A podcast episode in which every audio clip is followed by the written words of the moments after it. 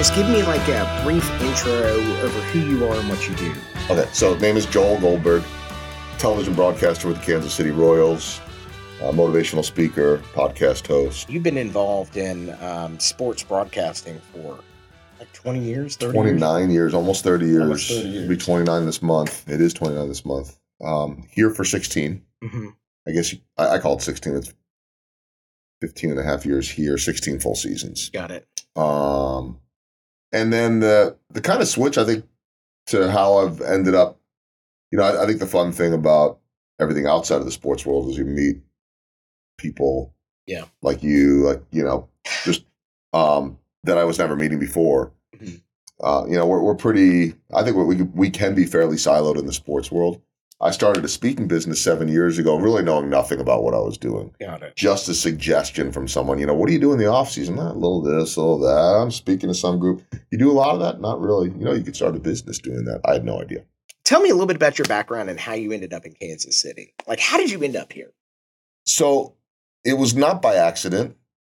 It was not necessarily on the wish list per se, but I was working in St. Louis before here, which was the third television market I'd worked at. I had two different two different jobs there. The first one, the first six years, was the local Fox affiliate. So I was doing sports on the news. The last three years was with the regional sports network, then Fox Sports Midwest. There were essentially three of us that shared the responsibilities of what I now do in Kansas City, meaning somebody hosted the pre and post game shows for St. Louis Cardinals baseball. Someone traveled with the team and reported, and we sort of traded off with all of that. The same network that I was working for, Fox Sports Midwest, took over the rights or won the rights to the Kansas City Royals beginning in 2008. When that started to go down in 2007, I started to inquire about it. The not by accident piece is that my wife grew up here. Now, she had long moved away. I mean, she moved away when she was 11 years old. So it had been years. However, her sister and brother in law settled here. Their kids were born here. So I was coming here with my wife, or not even before we were married, um, when our eventual niece and nephew were born. And we were coming here, you know, a couple times a year for family trips and holidays and all of that. So when it came to my attention that my employer was taking over the rights to Royals baseball, I thought, ooh, I know Kansas City. Seems like it'd be a good place to live, and it's a better job. And that all played out. So But I mean, so you came over here, you started getting involved with the Royals in what, 2008? 2008, yeah. 2008. So you got to watch that en- entire meteor kind of rise to the, the World Championship. Yeah, and that was, you know, without knowing it initially when I started my speaking business and it was suggested to me, you know, you could you could start a business on the side, a side hustle. It became a main hustle, 1A, 1B with baseball. To me, then it was, well, what do I speak about?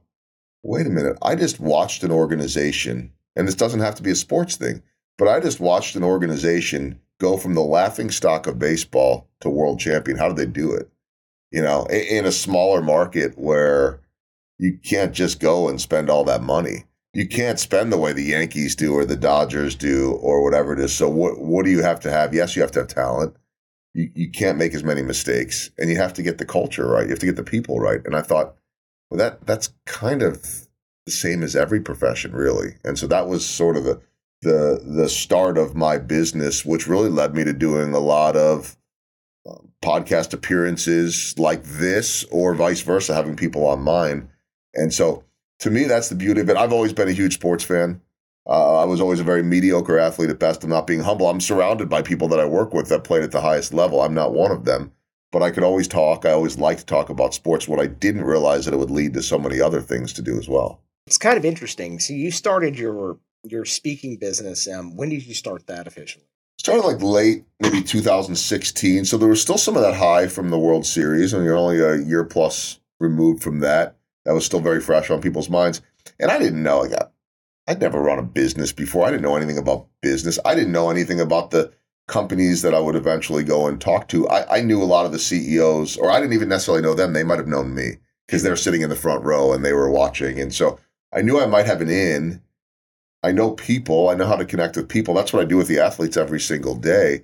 You know, I, I might have had as much in common with the the big name CEO as I did the superstar athlete. I don't have their abilities with that, but I know how to connect. I know how to treat people. Uh, I, I know how to be around successful teams. And so, so that sort of started. And, and I understood too that if I could just get in the door here in Kansas City while the Royals were hot, that I might be able to get a little bit of traction, uh, start to build this business. You know, if the Royals are in last place and they've been there every single year as they were, and now I'm trying to get in, yeah, maybe. You know, there were always the Rotary clubs and the church groups that wanted to hear what was going. Hey, how's our team doing? What, what's the outlook? Then it became, how can we dig deeper? How how can we make people better?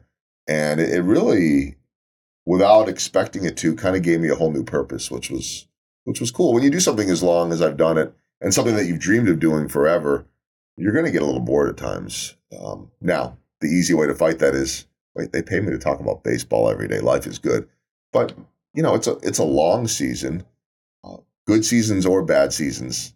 It's a grind. I mean, yeah. it's six to seven days a week for six months, and it does take a toll. But when you start going to the ballpark every day and you're looking for something more, you're looking for something beyond the wins and losses, and that you could share with other people. It it really changed the trajectory of my career.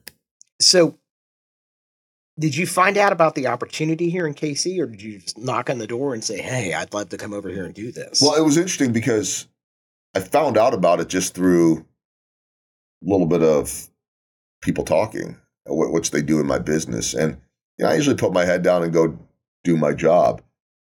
It was actually, ironically, I think there's some irony to this. Um, Brian McRae, who played for the Royals for a lot of years, and I'd gotten to know him because at the time his father Hal McRae, who was a Royals legend back in the day, was the hitting coach of the St. Louis Cardinals. I was covering the Cardinals and and, and Brian and I had hung out some. He'd come in, um, hang out doing some playoffs, I think the year before. And he was one of the early reporters or baseball experts before MLB was doing a lot of online stuff. Now they've got people in every city and, you know, they've got websites in every city and all that he was one of the early ones, and so he he let me know about it, and I think he might have been interested too. He said, you know that the that um, they're taking over to the Royals broadcast, and I thought, well, these are the people I'm already working for. I mean, it's not like they're walking into my little cubicle or walking to find me at the stadium saying, hey, by the way, we're also taking over Kansas City. Would you like that? Or would you be interested? It's not. Eh, but as soon as I found out that was going on, I thought, wait a minute, this could be a better opportunity. This could be in, in sports terms this is going from the part time player to the, the full time starter. Uh, you know, and whatever you roll, however you want to put that, you know, there were some days that I was the guy. There were other days that I was off for doing other assignments. So it was a chance for the first time in my career to, to, to really specialize on one team, on one schedule. And then it became, okay, I, like I said, I know Kansas City. I think that'd be a great place to be. Now I got to convince them that I'm the right person which was a challenge too because I was already in St. Louis. Oh, we're, we're good. You're here. Uh, well, no, no, no. I mean, I, I, I think this is a better opportunity for me, which confused a lot of people too because you know the Cardinals have a very long tradition, and you know I think if you talk to people in St. Louis, they would say, "Well, how could you possibly leave here to go anywhere else, let alone Kansas City?" I would say, and I think this probably fits very well into the theme of this podcast, that not only was it the best move for me in terms of broadcasting career, and then I mentioned the speaking. But I am we, my wife, now my kids who were pretty little when we moved here, and and and are mostly grown now. We love Kansas City, and not a knock on St. Louis or anywhere else, but I look at it's very easy for me to go back and say, what was Kansas City like when I got here in 08? What is Kansas City like now? And I've seen incredible growth. So it's become a place that isn't just somewhere that was the next stop along the way. It was, I hope, the last stop along the way, and still with a lot left. I hope this is home. Kansas City is is really a city that's on the move. Uh, we've got the World Cup coming. There's been a lot of major conferences coming here, um, and um, there's a lot of opportunities for growth in this city. Um, what do you feel like your role is in helping contribute to Kansas City's growth? You know, making it the best place in America to live, play, and work. Yeah, it's a it's a great question because first off, I think we all have a part of that if we want to. I mean, look, some people just go and do their thing, and they may love their city, they may not. And I think, and I hope most of us all love where we live. I learned a long time ago, eh, you know, in, in my travels around baseball, it's very easy to take a shot at somebody else's city. Well, it's somebody's home, you know. I mean, everybody hopefully has pride in where they live. Um, do we have more pride than anyone else? I don't know. It feels like a lot of days we do. I don't really know a whole lot of other cities where the people that live there walk around with t-shirts and sweatshirts with their own city name on it. You don't walk around New York and live there with an I love New York shirt. It's a pretty dead giveaway that you're a tourist. Yeah. Here, you see most people, and they probably live here because they want to wear those KC hearts and they want to wear all that stuff. But I, you know, I, I think to the question, we all have the ability to have a little say in that. We all have the ability to spread the word. Um, I think in my position, having a little bit or a, more than a little bit of a, a platform, that I have more opportunities to do that. And so, whether that means just bragging about Kansas City on social media, whether that means telling people all around the country about it, whether that means going to functions and events and, and supporting charities, uh, wh- whatever that might be, I think that, or, you know, it might just be that person that's buying the Charlie Hustle KC Heart shirt and wants to brag about their city. I think we all have a chance to be able to to brag about our city. I think I just have a greater opportunity because I'm going to get up on stage and, and MC an event. I'm going to go and, and moderate this panel. I'm going to get to do those type of things and and um, and then you know traveling around the country and getting the chance to brag about where I live, where I'm from too. That doesn't have to be a Royals thing per se, but I'm going to let everybody know that that we live in a really really cool place and people should visit it and people should check it out. Hopefully not too too too too many because we still want to be able to maintain what we have. Be careful what you ask for. But I, you know, I, there's nothing to me more exciting than family, friends, someone that I knew way back when that says, "I'm coming in." This just happened uh, a couple of weeks ago. Um, hey, I'm coming into town for uh, you know, a buddy from back home in Chicago. I'm coming into town for the Bears and the Chiefs. Um, you know, I'd love to see you. Well, couple things. One, I'm going to be out of town. If the Chiefs are playing, we're probably out of town with the Royals, so I'm going to miss you. Two, sorry, you're not. It's not going to go well for you. You're going to lose big. Uh, and, um, and and three, uh, let me let me tell you where I think you should go. And then you start listing off the barbecue, and you start listing off the museums, and you start list, listing off the cool bars, and you know on and on and on. That's a fun thing to be able to do. Joel, one of the really interesting things about it is it feels like everything's kind of coming up Kansas City Yeah. lately. Um, Ted Lasso.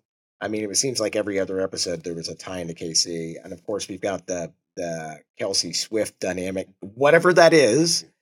Uh, I mean, look, it's not a bad thing for us, you know. I was just saying this to someone the other night. You know, the the the purists. Mhm. I'm talking in terms of sports fans sure. or the diehards, whatever you want to call it.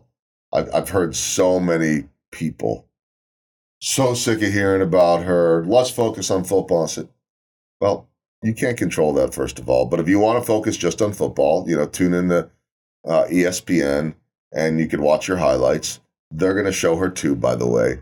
What I was trying to explain to some friends, and this is where I'm as much as I am knee deep in sports, and I haven't covered the NFL for years. I did back in the day. Um, but I, you know, I, I have a pretty good grasp of all American sports, having covered them at some point, and just understanding the rhythms of them, and not really being the, the traditional fan.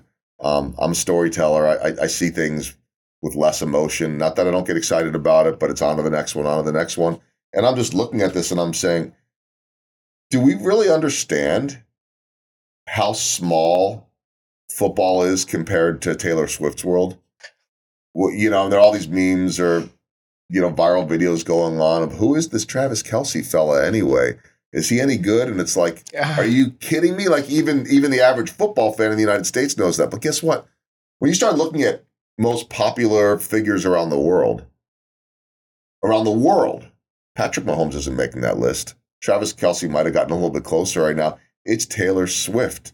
It's um, you know I always say like who who's the Michael Jackson? Who's the Michael Jordan? Beyonce was just Beyonce is is is is at that same level. You could argue more or or less too, but it's oftentimes the big soccer stars. yeah.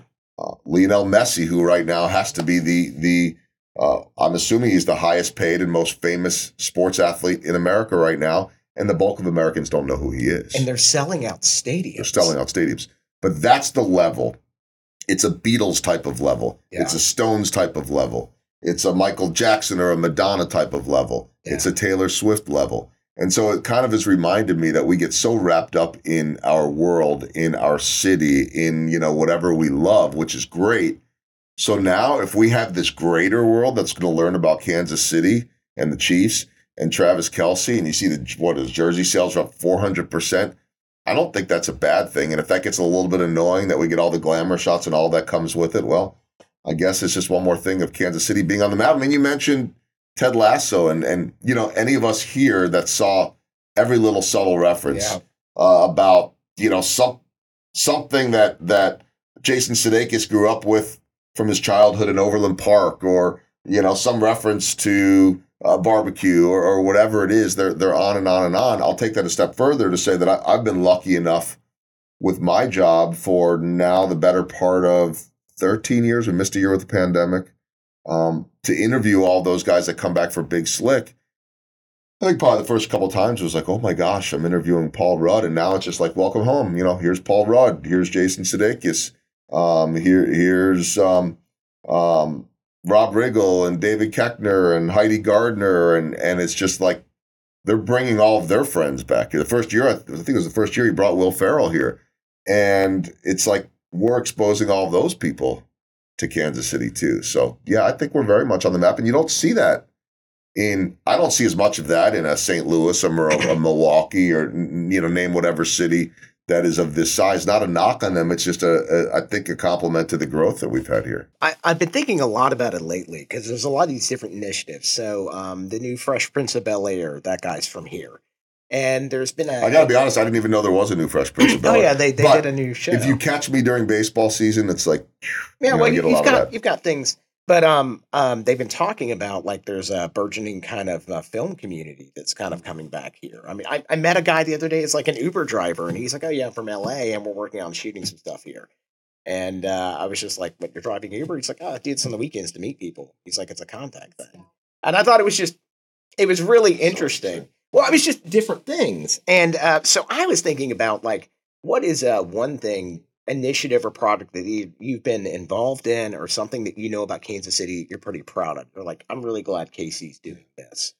So I was thinking about this on my way down here, and there there are a million things, and I'll forget a lot of them. And and that this isn't a look at everything I've done. It's more of just I'm I'm lucky that I have these opportunities. Like I said, this platform before. Uh, you know what what it really means is that you can only do so much, and so you have to say no. And there there's so many good causes. So let me go with something a little bit, I think, deeper. That's not so much of a cause, um, but more of I think something that I'm proud of in St. Louis or uh, Kansas City should be proud of is the Negro Leagues Baseball Museum. When people ask me where to go when they come in, it's the first thing I tell them because I say, and I like the tie that it is it is baseball since I'm a baseball guy but I tell everybody it's not it's not a baseball museum. It's a civil rights museum. It's an American history museum. I mean, if you walk in there and one of the displays you'll see in there is all of these signed baseballs, they come from Geddy Lee, the longtime lead singer of Rush. His donation, huh. he's a huge baseball fan. We just saw him. I say I saw him. I saw him. I don't think he saw me, uh, but just saw him. We were in Toronto last month, and he was sitting in the front row, and then he walked off right by our as we were doing our post game show. I met him years ago for a quick handshake, and that was it because he's a huge baseball guy. But anyway, I, I wanted to drop that Geddy Lee line because there's again someone that knows that you wouldn't expect a lot about Kansas City and that has a specific donation at that museum. Anyone that is checking out this podcast right now, if you are in Kansas City and have never been to the Negro Leagues Museum, I will not shame you for not having gone. I will just encourage you to go. And I would say that anyone that has been there before I am certain would back me up to say, you got to go back. And they would understand that because when you go through that museum, it's never enough time. You walk out saying, boy, I wish I had more time to have looked at this, this, and this. There's so many levels of this from the incredible baseball players that had they been given the access and granted the access and the inclusion before Jackie Robinson broke the color barrier, they would have been listed among the Babe Ruths or the Joe DiMaggios or the whoever it was as the best. And a lot of that was formed. I mean, the league was created right here in Kansas City. Some of the best teams, the the teams, the level of the Yankees, uh, were the Kansas City Monarchs. They were an institution. They were selling out games. They were barnstorming around the country. And this museum so beautifully um, captures all of that. And so for me, where I'm proud of this is that um, the the people that work over at the Negro Leagues Baseball Museum, and I never got to meet Buck O'Neil. I got here two years after he passed. Mhm. The people at the Negro Leagues Baseball Museum perfectly channel everything that Buck O'Neil was about and the legacy of of all of these men and women who um, who were pioneers in baseball and who dealt with the same type of discrimination that others in all types of fields all over the country dealt with. And to have that right here in Kansas City, there are some smaller museums and tributes all around the country, but this is where it's at. And to have watched that when I got here, to have been kind of a cool little small thing, to blowing up bigger and bigger, and they minted coins to raise money, and there have been massive donations from all over baseball and around the country and the world, and they're going to end up in a new building, and and that you could see the legacy being passed on and carried on here, so it's not forgotten, right here in our own backyard. Then there happens to be Arthur Bryant's right down the street, and uh, you know the great history of jazz in the neighborhood, and so to me that's something. Um, and just to put a cap on that too, last year we went, and I never miss games, but um, was fortunate enough to be given the assignment to beg for the assignment, really, because I, you know, this is where I'm at. Wherever the Royals are at, I'm at. They brought someone to fill in for me, and I went to Cooperstown last um, July of 2022 for Buck O'Neil's um, induction into the Hall of Fame. Uh, What, 16 years after his death, and he should have already been in. They messed that up. They got it right, and to have been there and and done interviews and been a part of all of our normal pregame shows from Cooperstown. Uh, our group just won an Emmy for that show uh, the other night. From what I'm told, I was busy working a baseball game and I got a text saying, "Hey, you know, we won an Emmy for the." That meant a lot to be able to be a part of something that I think is truly Kansas City, but so much bigger. Obviously, that should be on the kind of the short list if you're coming to town. You know, there's a few things that should be on the list. Uh, we've got the National World War One Museum, which is which is to me one A and one B. I, Like I would tell people, if you can get to both, go to both. Yeah. I wouldn't say one over the other. I think, you know, they're both American history. Yeah. Right. Both extremely powerful. You know the the, and I, I'm I'm sidetracking here, but I you know a handful of years ago, it was actually right when the pandemic was starting because we were doing a spring break with the kids and we were driving down to Florida, and then everything shut down yeah, like it, I just it was different on the way home than it was on the way there. There was still stuff open, and we stopped at the Martin Luther King Museum in in Atlanta, and um, and, and this isn't a matter of what's more powerful or less powerful, but the feeling that I had walking in there was my first time in there was the exact same feeling I get when I walk in the Negro Leagues Baseball Museum here. got it. It's very very powerful. Going back to kind of this this kind of historical look, what do you see as like unique opportunities or challenges coming to Kansas City in the next few years? Like, what are things we're facing? What are we dealing with? What do you think, or opportunities? Either. All of the above. Um, I mean, as far as challenges, unique challenges, I don't think they're all that different than any other city. Sure. we we still have too much gun violence. We have um, too many racial issues. We have too much still segregation. Um, I, I I like to always say that our city is really moving so well. We look at look at all the growth downtown. Look at the crossroads and what the crossroads was when I got here in 08 versus now. So I love seeing all that growth, but I think it's important to remember that that doesn't mean that we don't have major issues here in this town. The homelessness that everybody has in every city I go, and and that that's every city right now. The crime, um, all of it. So I I, I say that be, because I think it's important to note that that as amazing as this place is, and it is, I mean, I will champion it everywhere I go. We still have our issues too, and just because we we're seeing all this growth doesn't mean that we don't have a lot of work to do. Now, as far as the positives, when I see new areas developing, when I see the growth, uh, whether it had been the crossroads, when you think about the World Cup coming here, the World Cup is something that is at a Taylor Swift type of level. Yes. Uh, yes, it is. You know, and you could argue maybe even more so than her because everyone around the planet is watching. And they chose to have some of those matches here. That's no small thing. The NFL draft, I think for those of us that don't follow it at the level of others, and I follow it casually, but you also have to remember that I don't really start paying good attention to the NFL until October. Yeah. And, you know, the draft is in April. Well, I'm already in baseball season. We're on the road somewhere. By the way, if there's any big event, World Cup, Beyonce, Guns N' Roses, whatever it is here, there's a pretty good chance during baseball season, almost certainly that we're on the road by design, right? Share a parking lot Yep. with Arrowhead. But I was watching it like everybody else from out of town, and I'm like, this is so cool. Look at what they did to Union Station, which doesn't need any work anyway. Look at how well that showed up. Look at how amazing the whole rest of the world, or at least in terms of NFL, all of the football world is seeing it. It looked amazing. You go back and look at the Chiefs parades, you go back and look at the Royals parade, um, you know, all, all ending up at, at Union Station. And so I, I see all those type of things. Um, you know, whether people like it or not. And I understand that some will and some won't. I think we'll end up with a new baseball stadium downtown. That's hard for a lot of people, just like it is a new airport. In the end, it's going to be like, this is really cool. Yeah. But in advance, there are a lot of people that are saying, well, I, but this is what I've always done. Change is hard. But it feels like there's just more and more and more and more that keeps happening at this rapid pace. I don't know where it's going. Um, but even amidst the problems that we do have, I see growth here in this city that I'm not necessarily seeing in other places. Um, just kind of talking about that for a second, you know, um, you know, from the World Cup to what's going on downtown. Uh, you mentioned the the new stadium, which is going to happen at some point. There's a debate about where it's going to happen right now.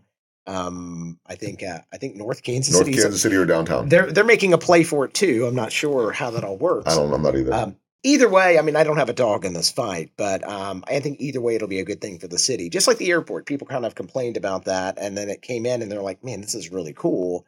I don't mind having a layover in KC now."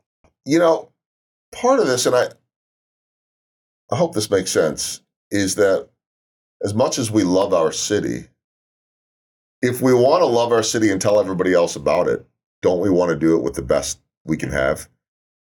Telling people about how great Kansas City was with that old airport was embarrassing. You know, as I heard Sly James say once, this was built in 19, I think 73 for 1973, Yeah. not for 2020 something. And for everyone that loved the convenience of walking right out of their car and walking in there, I get that.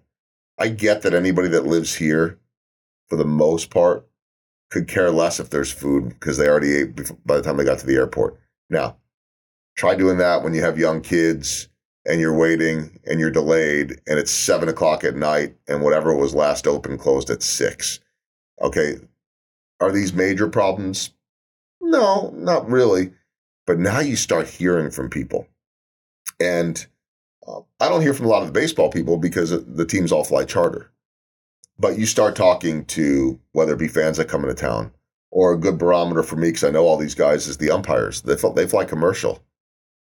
And suddenly they start showing up this year and they're saying, oh my gosh, your airport's legit.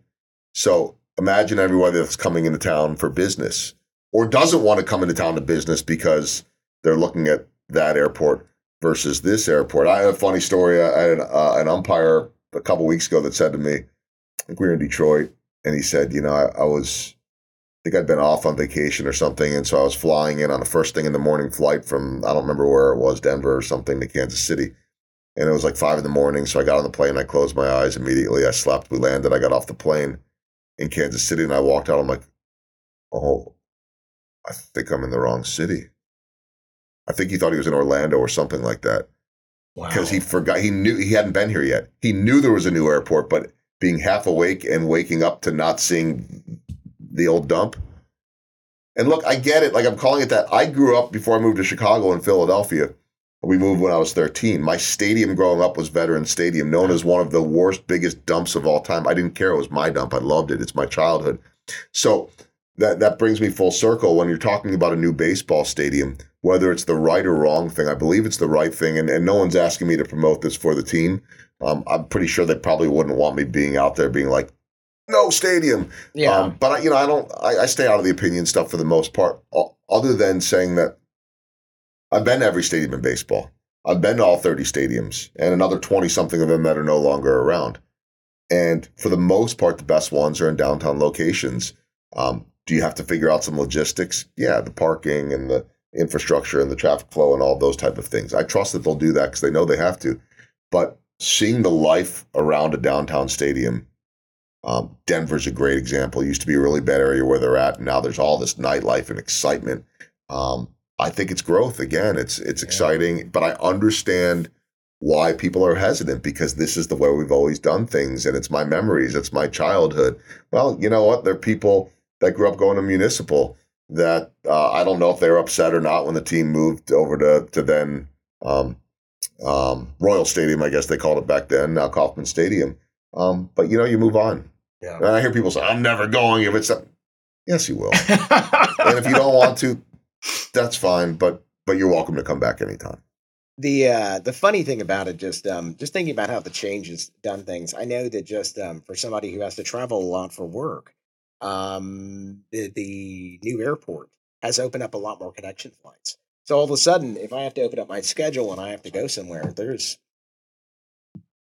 I don't know, there's what four nonstops to New York. I mean, there's there's a whole bunch of opportunities that were not there prior. I think you know we're all sort of wired in some way or another to whether we mean to or not to say how does this help me.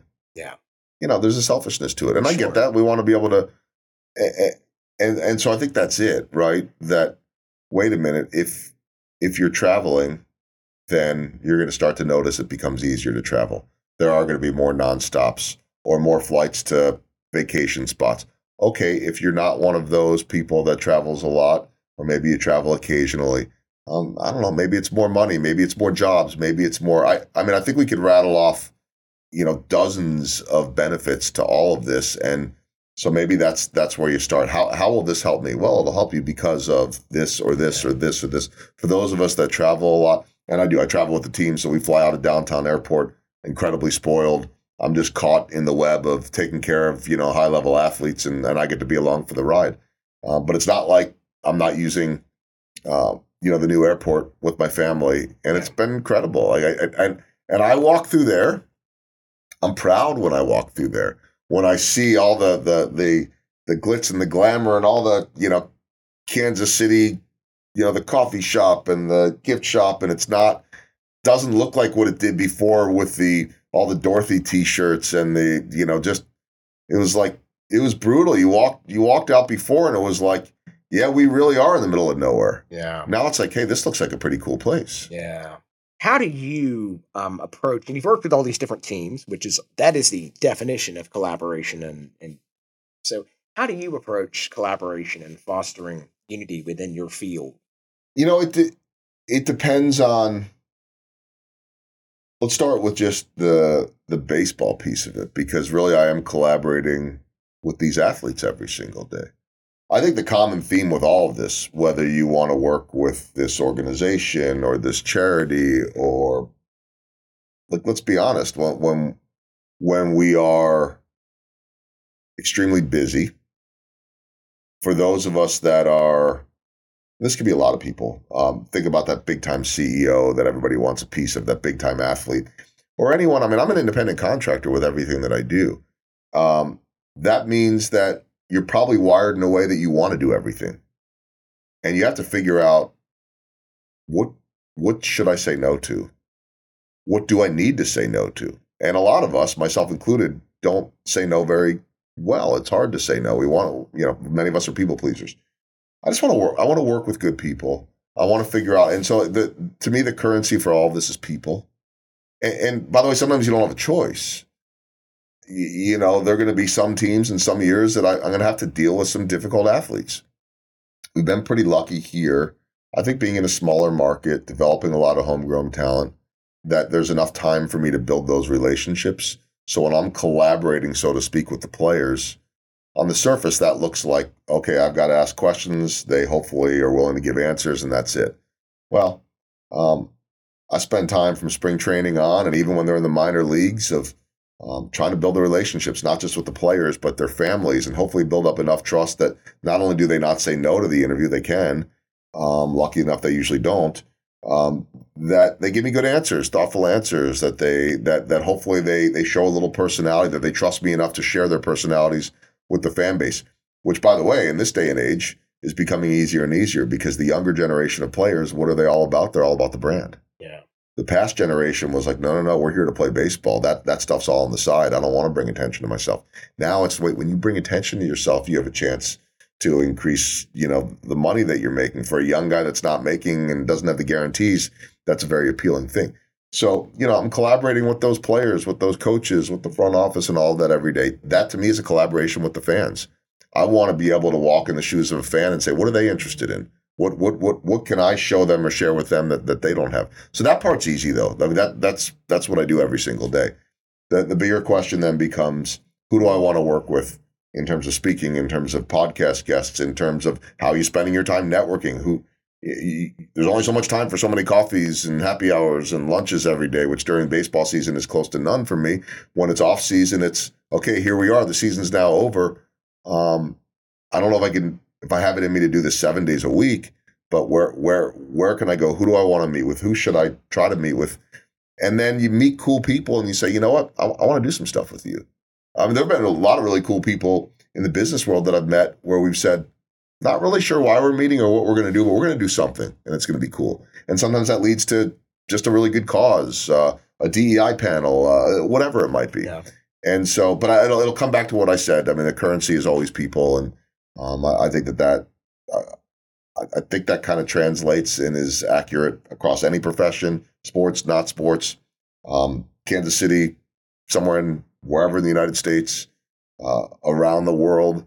And then that's the other piece too. Like a lot of the players that I'm working with um, don't speak English or they speak English as a second language. Um, they come from different cultures, different backgrounds. You know, how do you make that work? And so that that to me is the fun stuff every day. So you're really busy during the actual baseball season. I black out some. What's that? I black out some. Like really, uh, just just hey, it was great seeing you last night at the ballpark. I don't remember at all. It's and it might be a good friend too. Uh, yeah. But it's just like, yeah. What do you, what do you, what really recharges the engines for you in the off season? I think I, I I'm someone that needs to be busy. Got it. And I, I'm not going to sit there and and sell you on that means that I'm all day long. I mean, I, I need my downtime. I need to be able to relax, whether that means getting to a beach or hiking, or whether that means just reading a book or listening to music or live music or whatever. Um, but for the most part, I, I want to be busy. You know, I want to, I want to, I want that calendar to be somewhat full. And so I'm in. It's kind of weird, but in some ways, just having the ability to do all the things that I don't get to do as much during the baseball season. I mean, I, I'm I'm trying to touch my business every single day, but there's not a day that goes by where I don't think during baseball season I'm not putting enough into this.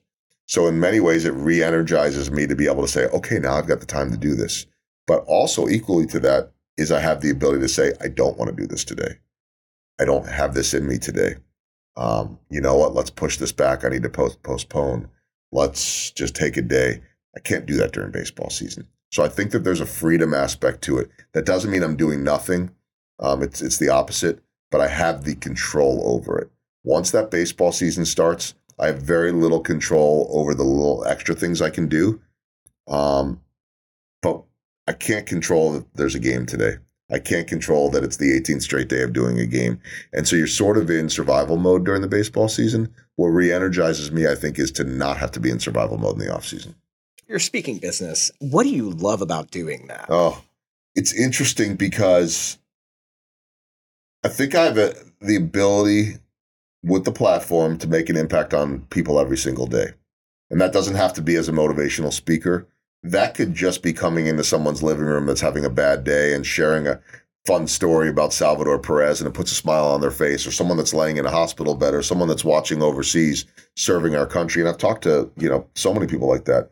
Um, so that's, you know, that from a baseball standpoint keeps me going on the slowest days.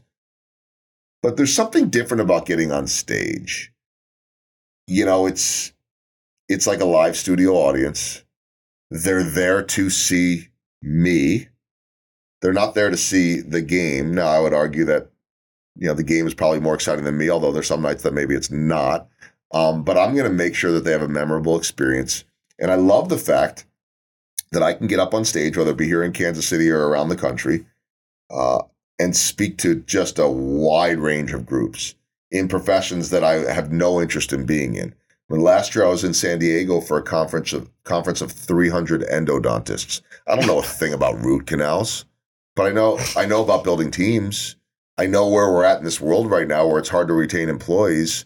I know that if you are uh, an endodontist running a practice or fill in the blank for any other profession, how are you keeping uh, you know your paralegal? How are you keeping your technicians? How are you keeping the uh, you know the receptionist? How how are you keeping those when the old days of you stay this long at a job those are over right? We live more in a gig economy right now. And so if i have a, a, a chance to get on stage and provide some perspective to be able to help people find a little bit of their purpose and why they do to explain to them how to better communicate or how to communicate across generations. If I'm 51 years old and I can connect with a 23 year old athlete, you can too.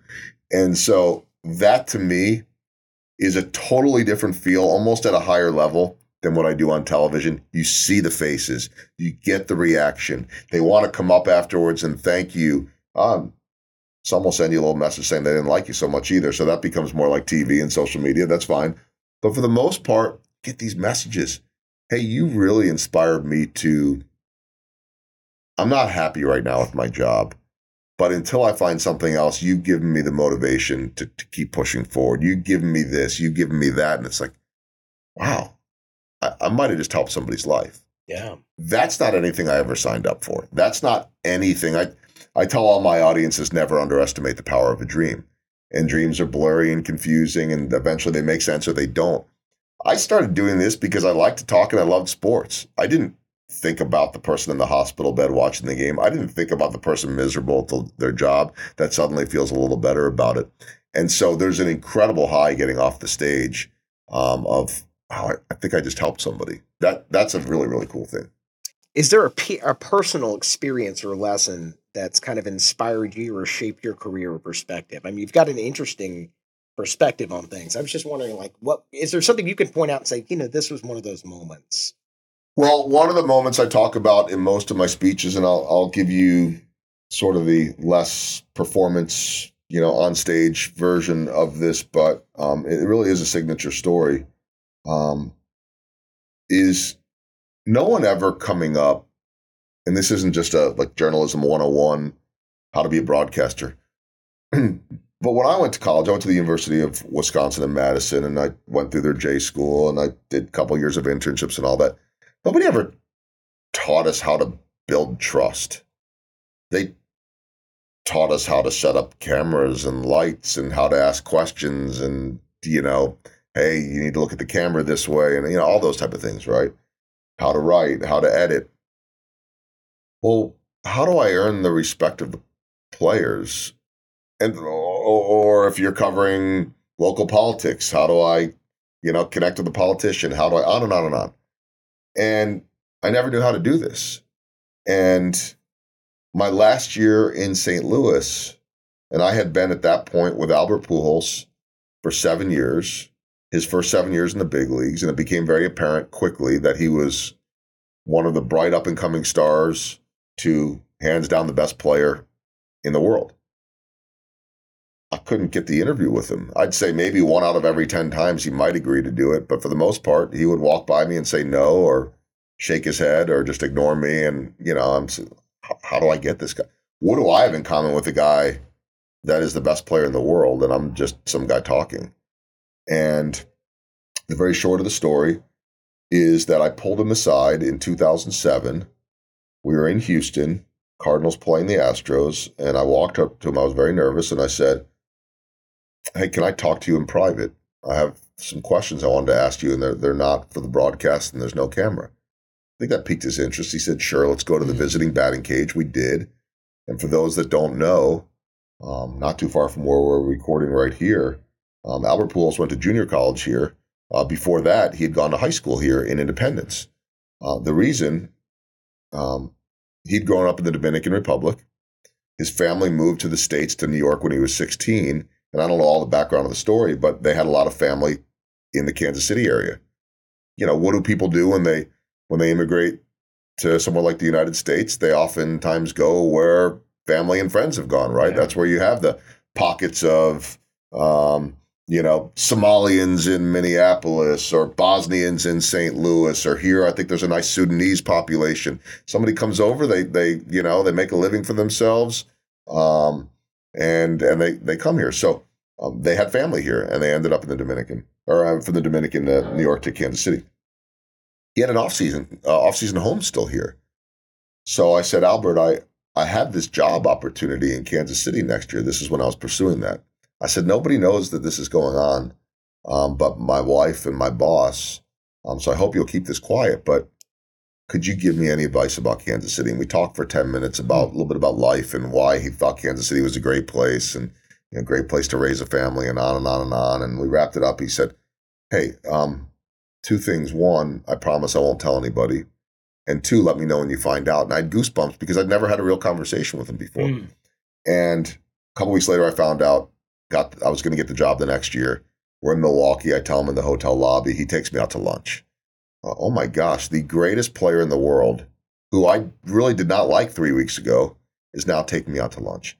And what happened over the years, I came here, and then they'd come into town, and I'd get the one-on-one interview with Pujols.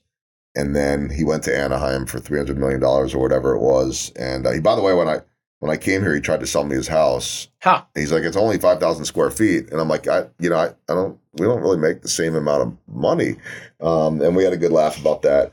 But um, over the years in Anaheim, I'd get the one on one. There's me with Albert Pujols says he was getting all these milestones, and and you know, even as recently as last year, where I've got him on camera with me doing a one on one. Last time I've interviewed him uh, before he retired, laughing hysterically, and it's like I couldn't get this guy to smile to save my life. And the the sort of punchline, or it's not a punchline, but the the the piece of the story that brings it full circle is I, I went up to him I don't know four or five years ago and I said hey I, I've got a confession. He said what's that? I said you know we've built a nice relationship over the years and I'm I'm really grateful for everything you've done for me, but I just got to let you know you used to li- scare the living daylights out of me. And he got really embarrassed. He got red in the face and he said to me, you know everybody wants something from me. Once I trust you, I'll do anything for you. And that was the moment in my career, 2007 that I took with me to Kansas City to say, look, we're all guilty of putting people on a pedestal. Oh, that's the big wig. That's the superstar. That's that's the Taylor Swift. That's the. I mean, it's so silly. I can walk around the stadiums and sometimes people will be like, "Hey, hey, hey, there's Joel Goldberg." I'm like, just a person. I'm right here. Yeah. Now, I don't think I'm that big of a deal, but maybe to them in that moment I am. We forget sometimes that back to the whole people piece to this, they're just people. And when you learn to treat people, even the biggest superstar, like a normal person, I'm not saying they don't want some perks every now and then, but when you can treat them and not be awkward with them and actually have normal conversations, it's amazing what comes back and forth with that. And so that really taught me that these baseball players, they're just like you and I. They're living unique circumstances. They might be making more money. They might have freakish abilities. They all do, by the way. I mean, even the worst of them, right? I mean, I, I can't swing and hit it at 100 miles an hour. If you think you could time that out, let's let's throw a curveball to you right after that, and then see how you do. So um, that was the big moment for me. Was and there've been a lot of them. Is is uh, coming here was a big one um, because it changed the course of my career. I mean, I've done I don't know 2,000, 3,000 pre and post game shows, and um, you know I can't remember what happened three weeks ago in a game necessarily, but I've been here for all of it, so it's, it's pretty cool.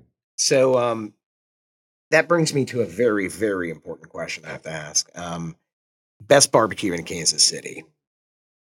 So I'm not going to be totally political on this because what I've come to learn is that everybody has their own favorite. I don't know that there's a wrong answer. I mean, we could tell each other there's wrong answers, Sure. but you know, put it to you this way: when someone is coming into town,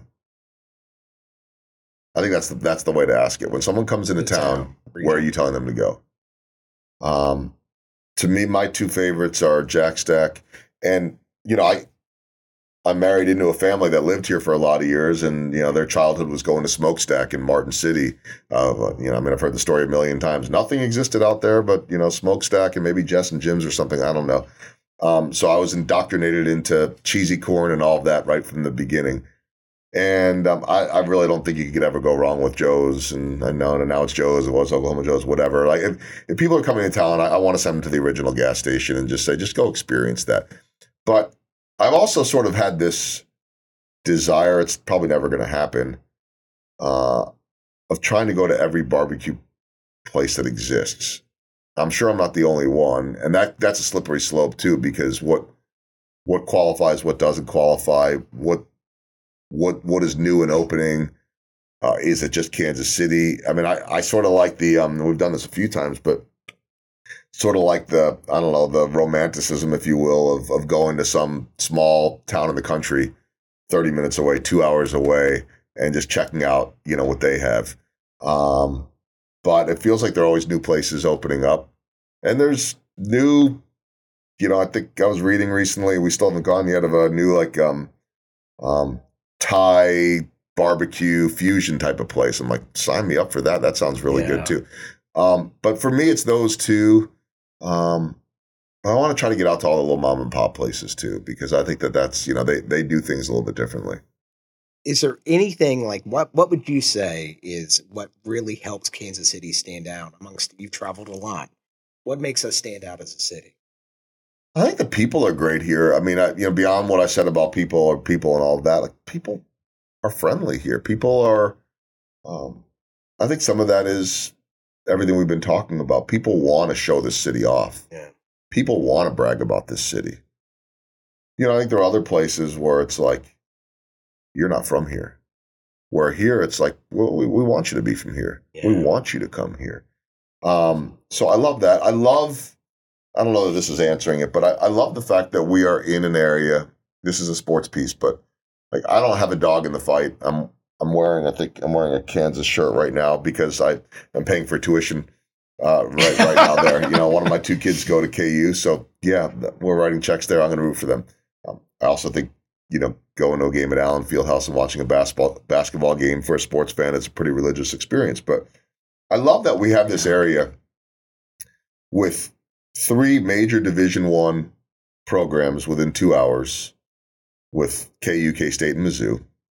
You add in Iowa State's not that far, that far away, and they come in massive numbers to the Big 12 tournament every year. I haven't mentioned the Big 12 tournament. That is one of the great parties and events, and I haven't been to it enough because some years I'm at spring training, sometimes sometimes I'm home.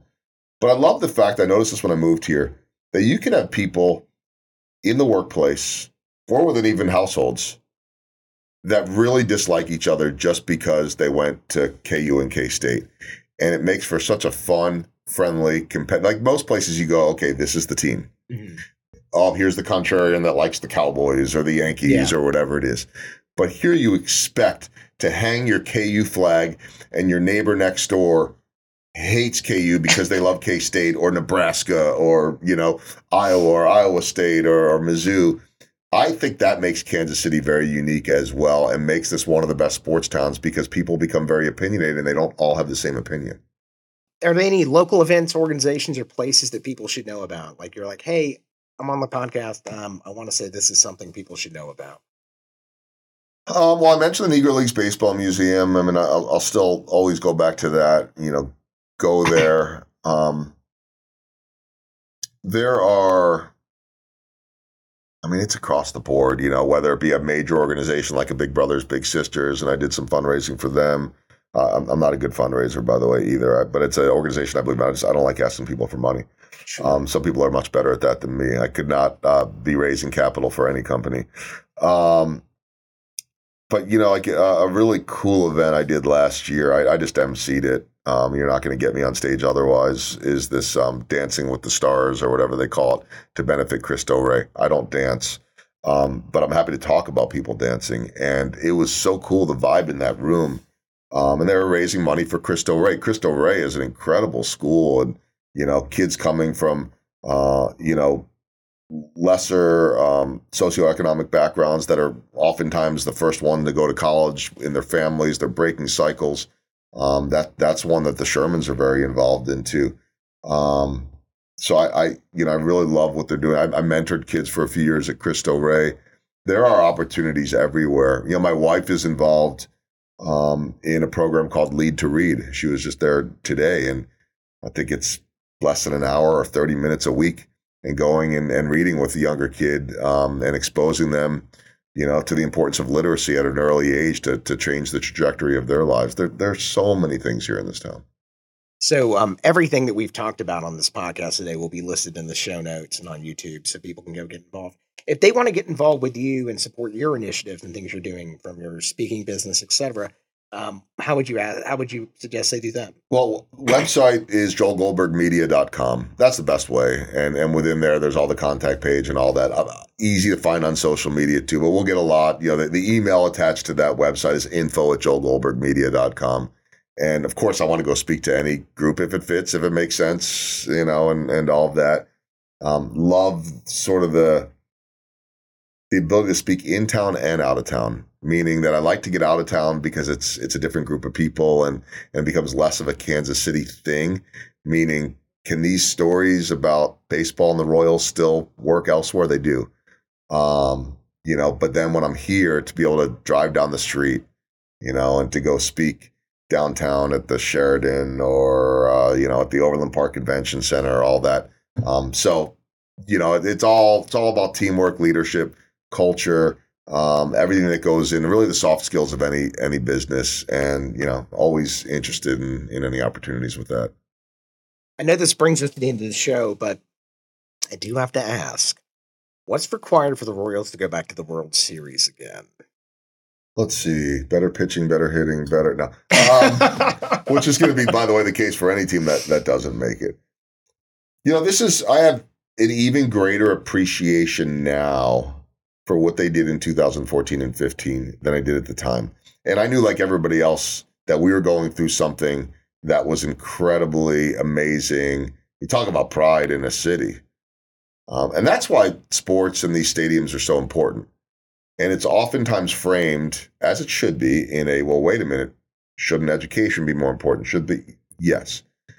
But what sports can do for a city to bring people together not to mention the economic impact, is huge. And, you know, I think that part of the piece of them getting back, does it guarantee they're going to get there if they build a new stadium? Of course not.